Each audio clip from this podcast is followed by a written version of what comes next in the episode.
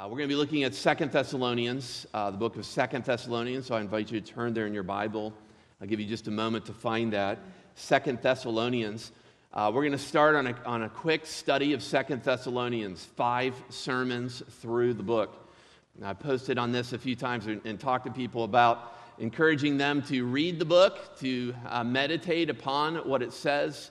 Uh, it's a short little book. Uh, I even encourage people to memorize it. You say, Well, I don't know if I can do that. Well, this is a short book of the Bible. If you're going to memorize an entire book of the Bible, this would be a good one to start with.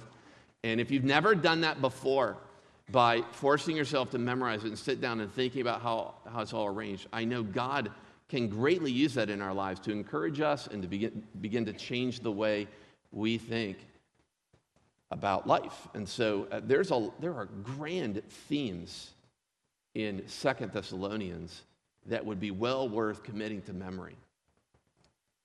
As a matter of fact, the theme of our sermon today is uh, to give us a very lofty view of God. And I think that we need the Spirit of God to be able to hear this chapter, be able to consider its value and worth to our life, and to allow it to affect us. And so I want to go to God in prayer this morning and ask Him to help us as we gather. Let's pray. Father, as I've been reading through chapter 1 of Second Thessalonians this week, I was struck by how lofty you are and how sinful and weak I am. Lord, I pray that as I proclaim your word, which describes your character, that I would not change it, that I would not hide anything, but that I would only seek to explain and clarify what your word says is true about who you are. And Father, I know there are many people here today who are stuck in the mundane of life and who need to grow a deeper view of you. So, Father, as you reveal yourself to us through the preaching of your word today, I pray that we would gladly receive it.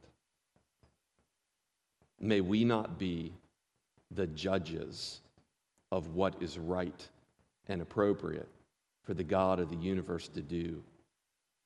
But may we submit gladly to the one who provided salvation for us through the name of Jesus. I pray that as we leave, we would gain an even loftier view of who you are. In Jesus' name, amen. So, my goal today would be to cover all of chapter 1, 12 verses. And one of the ways we're going to do that is uh, the introduction uh, contains some verses that we've basically seen before. Uh, 1 Thessalonians chapter 2, verses 1 and 2 is basically the same uh, introduction that you find in 1 Thessalonians chapter 1. There are only two very minor differences that involve pronouns. And so we've already talked about these words and Paul's point in these words uh, in verses 1 and 2.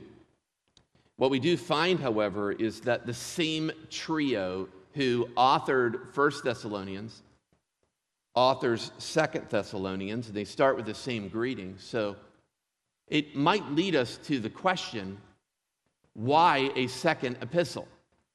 Same greetings, same authors, same church. What's going on? Well, as a form of introduction, I would like to give you just a few reasons I think why Second Thessalonians is here and why it's written. I want to show you in your Bible before we look at verses 3 through 12. First, it appears that only a few months have gone by since Paul wrote First Thessalonians, since these three men together wrote First Thessalonians. There are different ways you could demonstrate or prove that. I would just suggest that uh, it appears that they're in the same location. Paul, Silvanus, and Timothy were only together in certain cities for a certain amount of time. And so it seems that both 1st and 2nd Thessalonians were written when the three were together in the city of Corinth planting the church. And we know from other, other material, other, other places in Scripture, like Acts 18 of 1 Corinthians, that these events took place in 50 and 51 AD. So, probably just a few months after Paul wrote 1 Thessalonians, he writes 2 Thessalonians. So, why? Well, I think that there are several internal clues that would help answer that and would basically demonstrate that the situation was growing worse in the city of Thessalonica for the believers there. I want to point you to a few of these. So look at Second Thessalonians chapter 3 and verse 11. Second Thessalonians 3:11.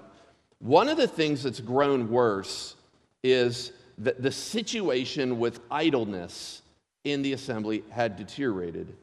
So look at 311.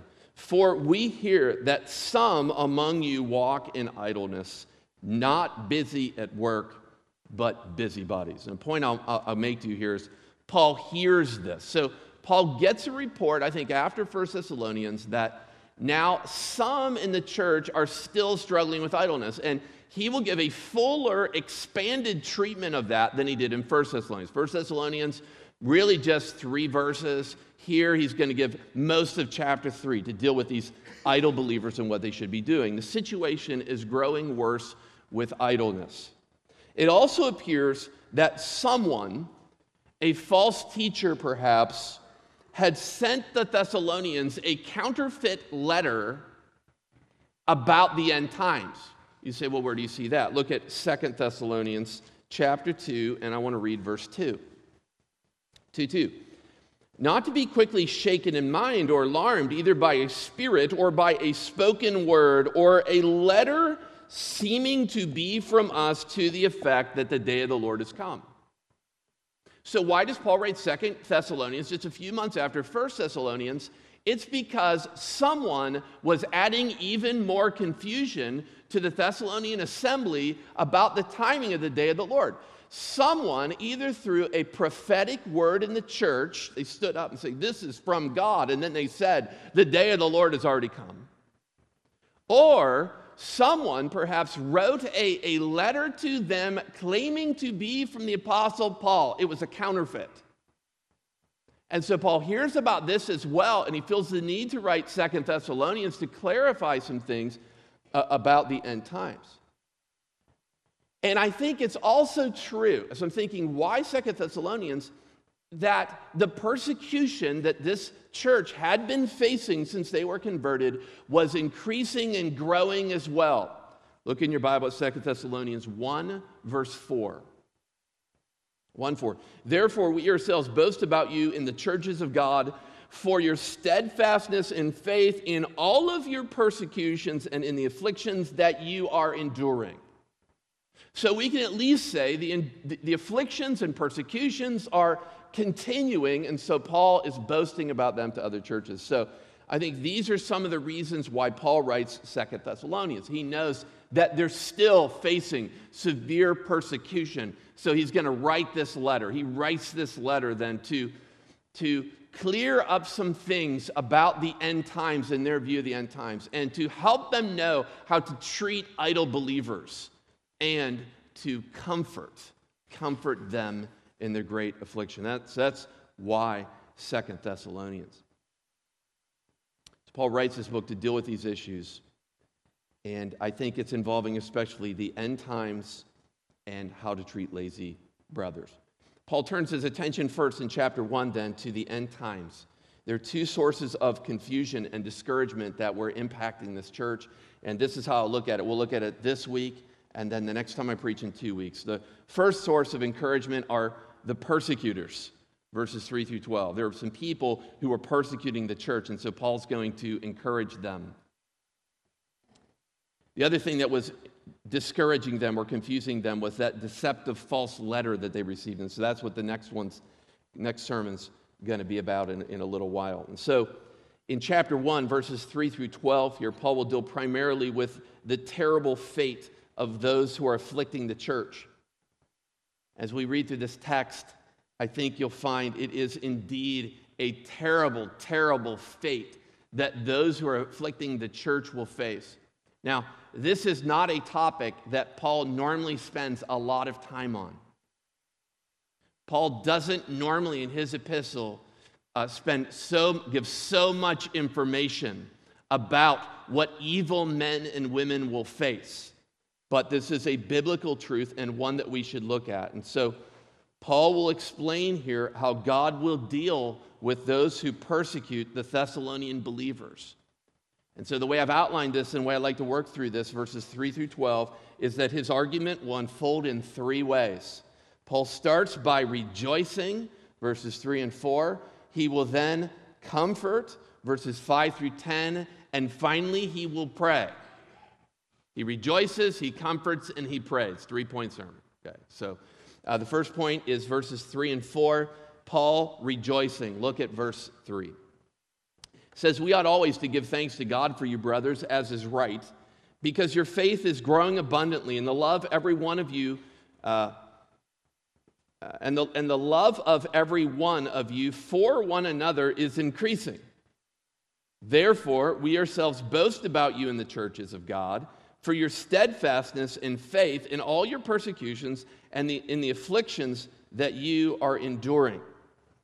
The afflictions that you are enduring. So here Paul rejoices. The wonderful testimony of the Thessalonian community motivated Paul to thank God for them. Now, the way he says it in verse 3 is a little unusual for Paul. He says, We ought to do this. Okay, he doesn't say we thank, we give thanksgiving. We ought to give thanksgiving. And I just want you to know, though, that Paul does not see this as an obligation that he hates or that he, you know, he's not saying, like, I know I should do this, I ought to do this, but I'm not. No, this is something Paul rejoices in doing. And later on, he says it is fitting or right for Paul, Silvanus, and Timothy and I to offer up thanksgiving. See, Paul feels a sense of obligation to give to God thanks for the growth of the Thessalonians and for how they're enduring suffering. Now, he specifically in verse 3 says he gives thanks or ought to give thanks for two things. He should give thanks for their growing faith and their increasing love. He says that their faith was growing abundantly. Now, this is a, a good expression, a good reminder to us. All, all throughout 1 Thessalonians, Paul talked about the faith of these believers. He rejoices that they have it, that God saved them in chapter 1 of 1 Thessalonians.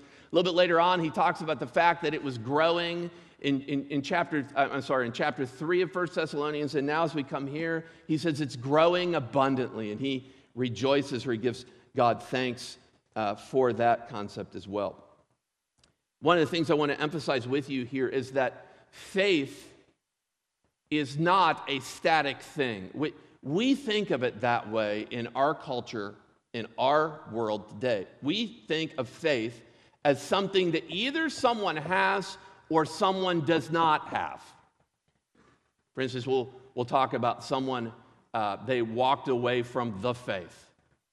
I heard a report of uh, a well known evangelical person who claims to have walked away from the faith. We, we think of faith as an all or nothing thing.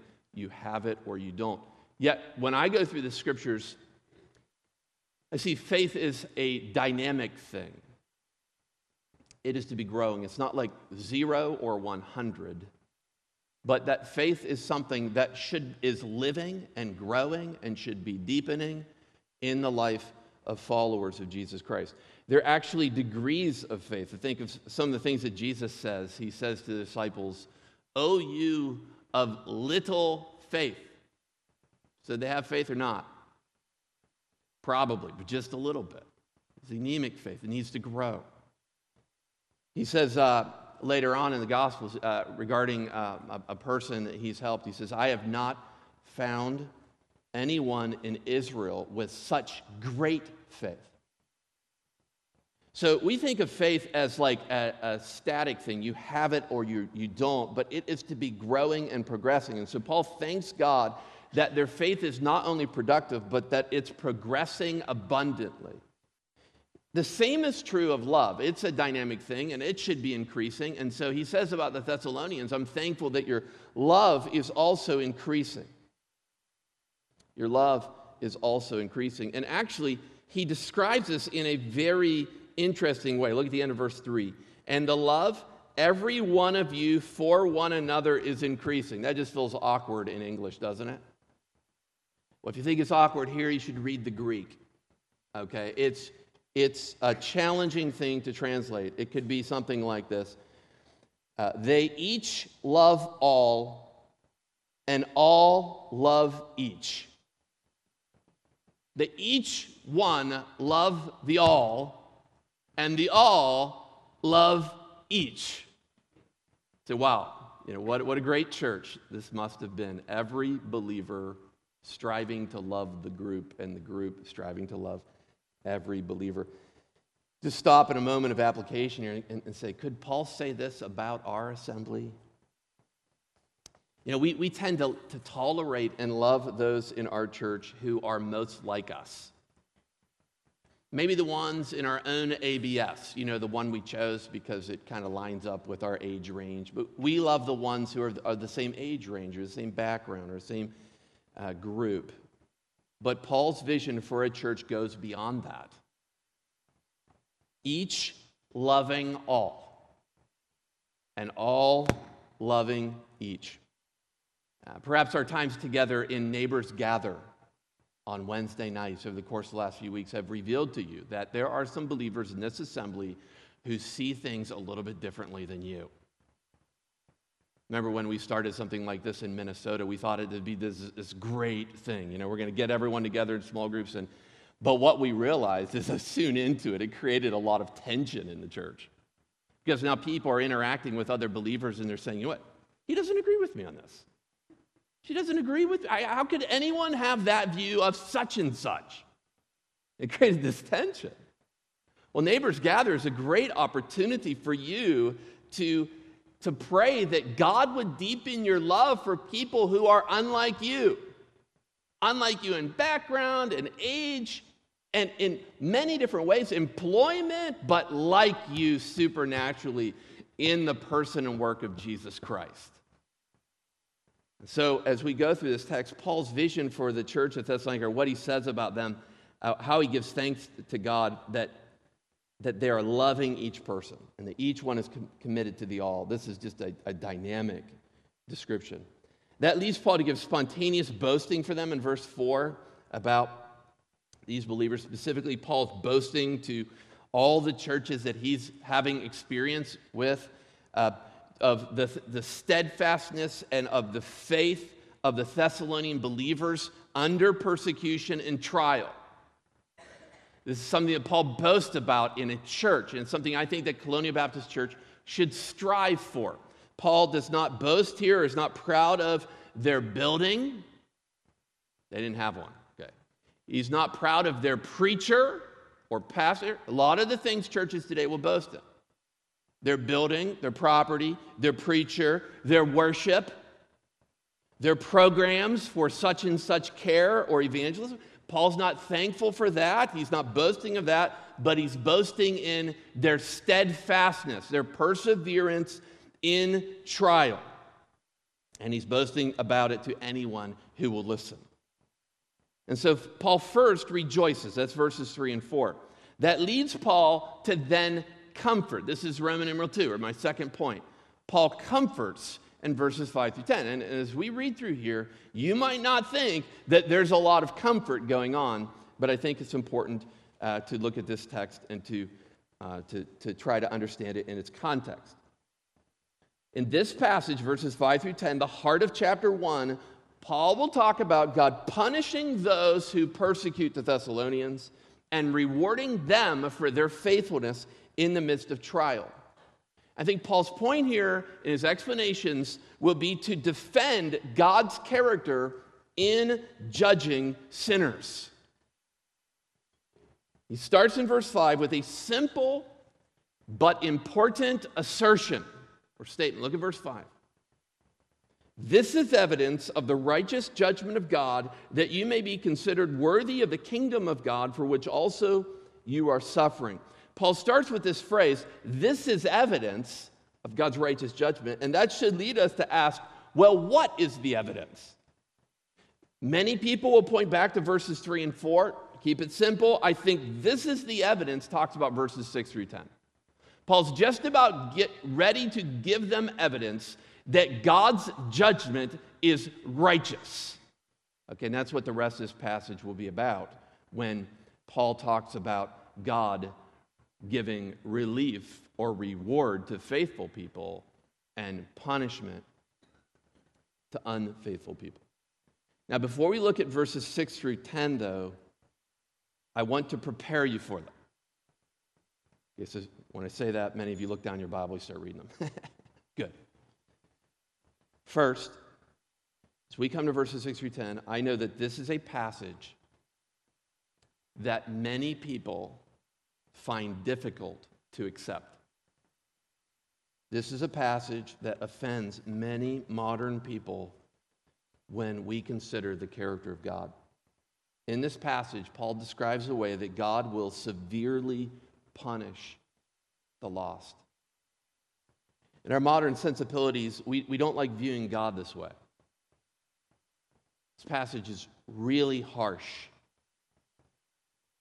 God comes with affliction, flaming fire, mighty destroying angels, vengeance, punishment, eternal destruction, and banishment away from God and His glory. Go through this passage, it gives this view of God. I really like how one evangelical preacher defended God in this text. He said this He said, When God governs the acts of sinful men and women, he is not thereby a sinner. When God governs the sinful acts of men and women, he is not thereby a sinner. This passage, some people will, will, look at what God does here and they'll think, how could a loving God do this? But I agree with the preacher. It is never wrong for God to judge sin or sinners. He is the judge, the immortal God, not us. And so, as we look at this text, we have to let God be God and do what he seems best. Secondly, I want us to consider, right before we get to verses 6 through 10, why these verses are here. And I want to remind you why I think this passage is here. These things about God's severe judgment on wicked men and women are primarily here to comfort Christians who have been beaten, afflicted, or perhaps even martyred for their faith in Thessalonica. See, this is an important passage because it is not a wrong impulse for people who've been abused for performing righteousness or doing righteousness in the world for them to ask God, like the psalmist, how long? How long will the unrighteous prosper? How long?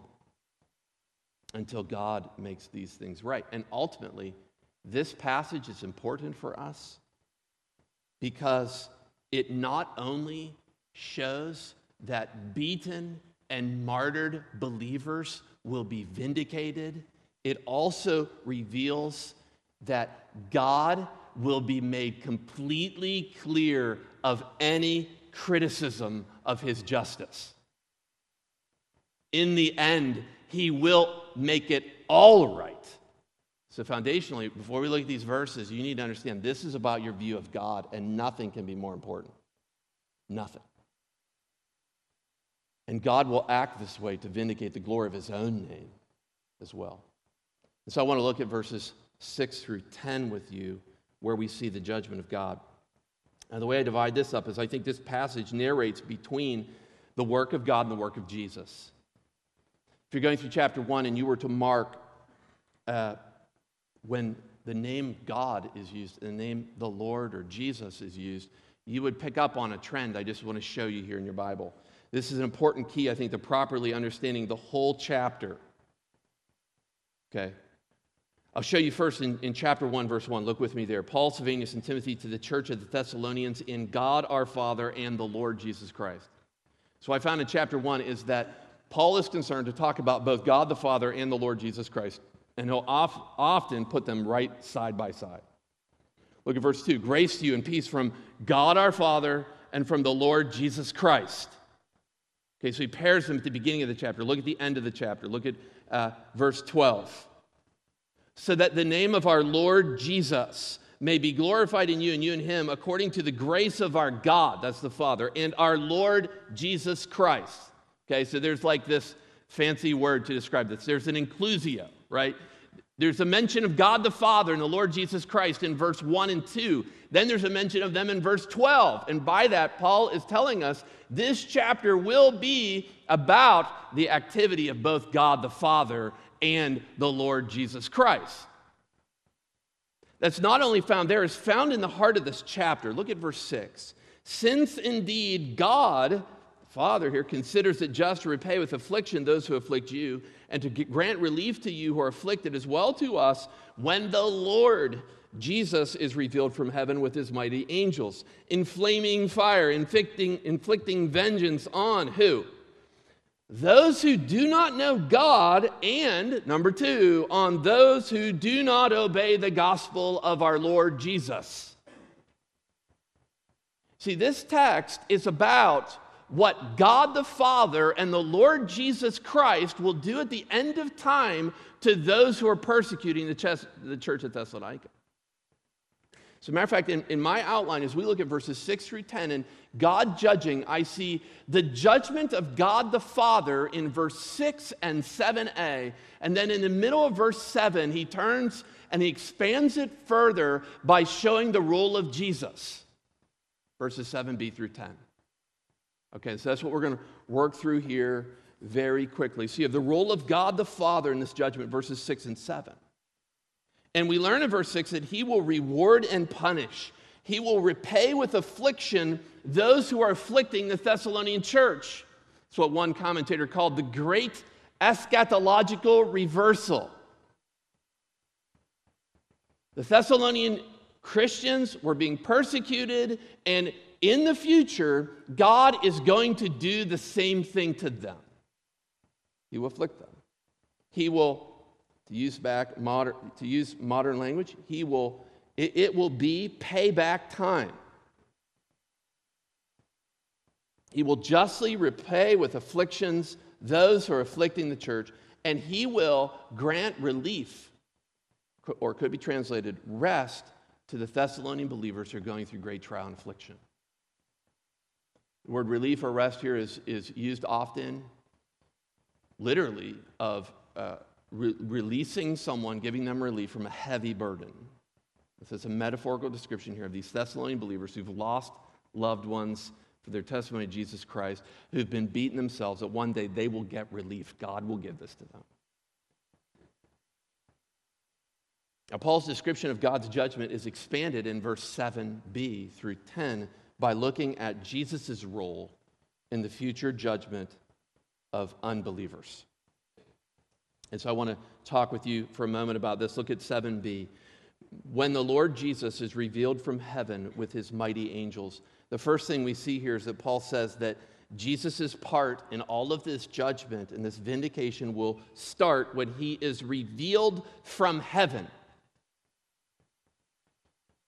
The word revelation revealed here emphasizes Christ's cosmic intervention and judgment. The word re- revelation is used of the removal of a veil. This speaks then of the unveiling of Jesus and is properly used here, I think, to describe the time when Christ removes the veil which he's hiding behind and reveals his powerful presence to those who are persecuting the church at Thessalonica.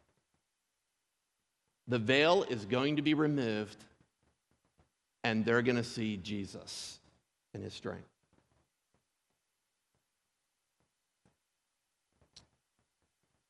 This word, I think, then speaks very powerfully of Christ and what he will do. And again, some of the language here will probably make us a little bit uncomfortable, but in fact, I was reading this week of one preacher who was quite uncomfortable with this, and he says, just doesn't fit what we know to be true of the coming of Jesus Christ. I'd say that, yeah, it's true of his first coming. His first coming, he was filled with grace, humble, lowly, kind, self sacrificial. But what we read of his second coming is that he will come to punish, to vindicate, and to make things right. But don't just believe my word for that. Turn over with me to Revelation 19. I want to just read some verses. I won't even comment too much to you about what is in them. But Revelation 19, 11 through 21, a passage that I think in fuller detail reveals the, the second coming of Jesus Christ and what he will do in his appearance. The second coming, Revelation 19, 11. Then I saw heaven opened, and behold, a white horse. The one sitting on it is called faithful and true, and in righteousness he judges and makes war. His eyes are like a flame of fire, and on his head are many diadems, and he has a name written that no one knows but himself. He is clothed in a robe dipped in blood, and the name by which he is called is the Word of God. And the armies of heaven, arrayed in fine linen, white and pure, were following him on white horses. From his mouth, this is describing Jesus, comes a sharp sword which will strike down the nations. He will rule them with a rod of iron. He will tread the winepress of the fury of the wrath of God Almighty, since he is going to squeeze out God's wrath upon them.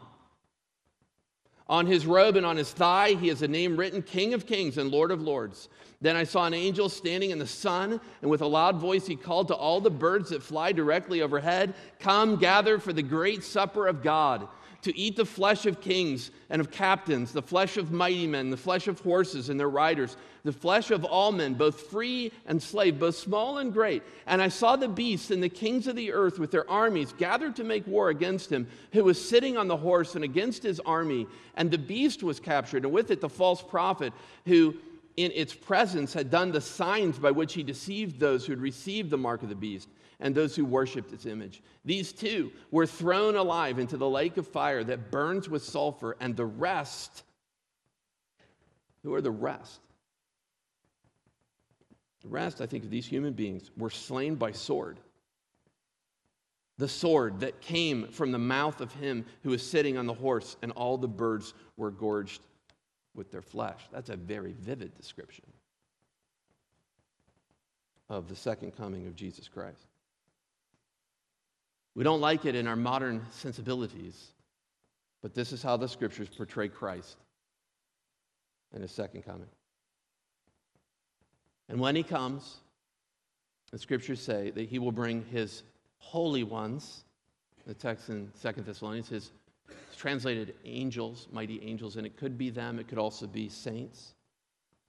I think both are true. Angels and saints come with him, performing his bidding at the second coming.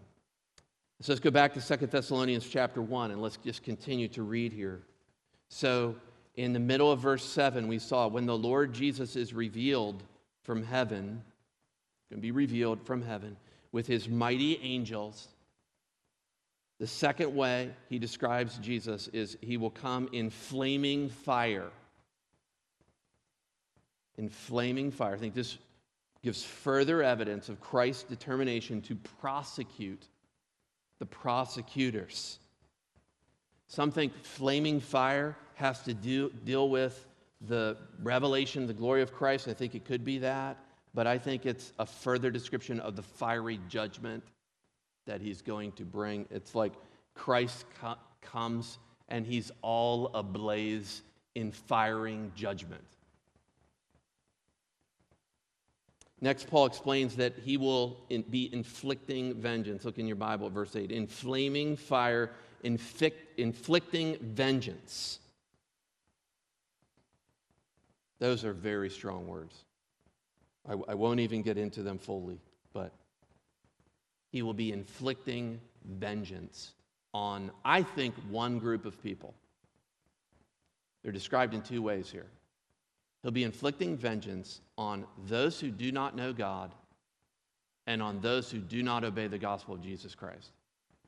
What I want to suggest to you is that that's one group. And that those two descriptions kind of hold together in Scripture and in life. Uh, in, in other words, you do not have a relationship with God unless you receive and obey the gospel of his son, Jesus Christ.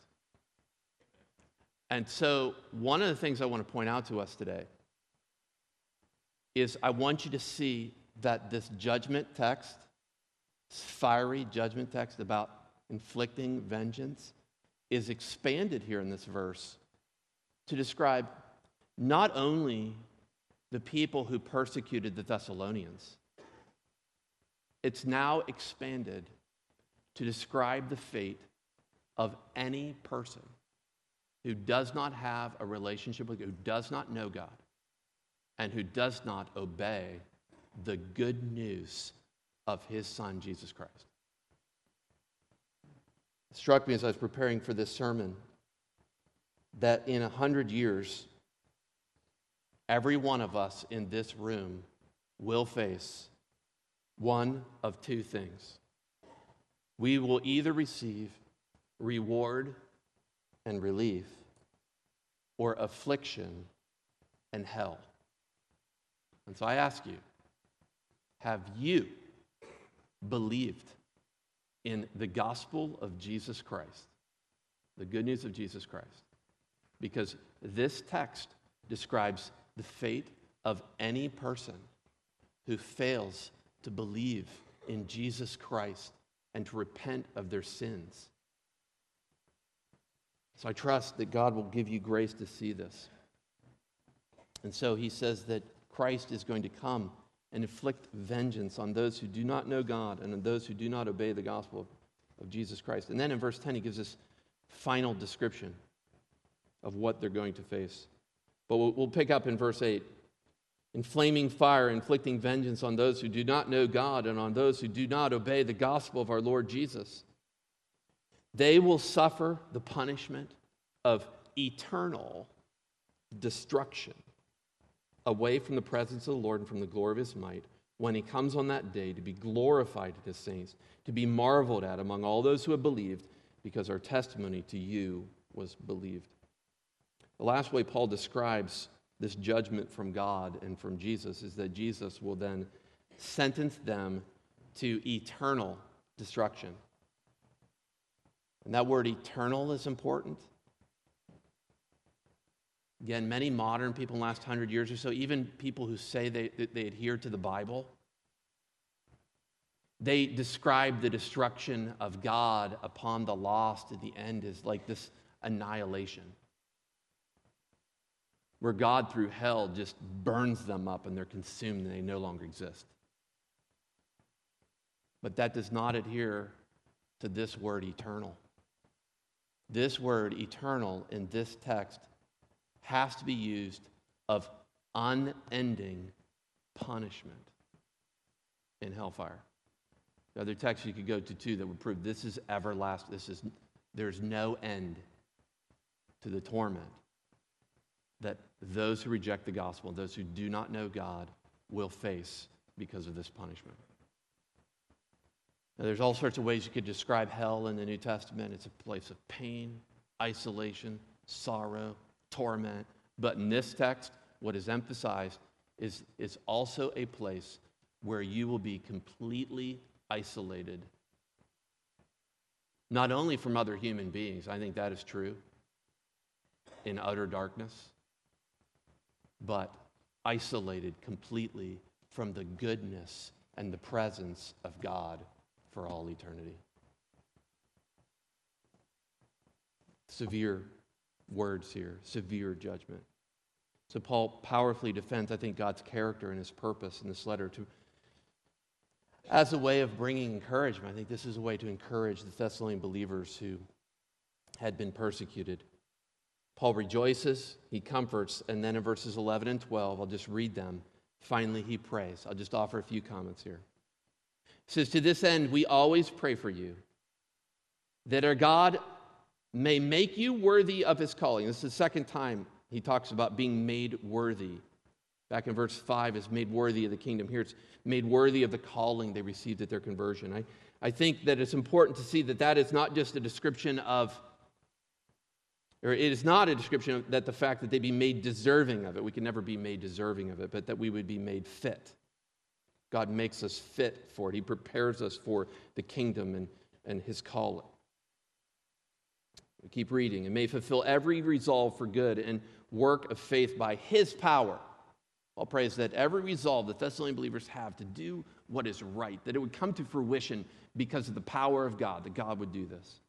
So that, here's the goal of Paul's prayer, the name of our Lord Jesus may be glorified in you and you in him, so that by the way these Thessalonian believers live, the name of Jesus would be magnified, and that one day they too would be magnified in Jesus Christ. According to the grace of our God and the Lord Jesus Christ. As we close today, we've made it through, for the most part, most of chapter 1. We have seen that our faithfulness in trial magnifies Jesus, and it will be vindicated. Perhaps you're here today and you've been assaulted by physical disease, and you wonder how long? Or great discouragement by Satan, or unfair practices at work, or disappointment in how others are living or treating you. My encouragement to you from this text is be faithful. Be faithful. It magnifies Jesus. And one day, your faithfulness will be vindicated by God the Father. Let's pray together. Father, I thank you for the privilege of working through this text of Scripture. Thank you for its lofty view of God. It is one that is hard for us to hear, but then we're also, at least in our country, not persecuted like the Thessalonians were. As I read through this text, I think of brothers and sisters all across the world who are enduring great affliction, suffering. Some are being attacked by proponents of other religions that would, would simply wish to extinguish their existence from this planet. I pray for my brothers and sisters in Christ in hostile places today that they would be comforted by the fact that within your character, you will do what you say, that you will punish the unrighteous, and you will, you will reward those who are faithful in trial. It may be that some of my brothers and sisters in Christ in this room as well are suffering under discouragement or persecution at work or at home. I pray that they too would be encouraged. That in the end, all these things, the, the all seeing eyes of God, you will make everything right. We trust you and we rejoice in you. And we are so thankful that we stand in Jesus Christ. May he be glorified by the way we live on this planet, we pray. In Jesus' name, amen.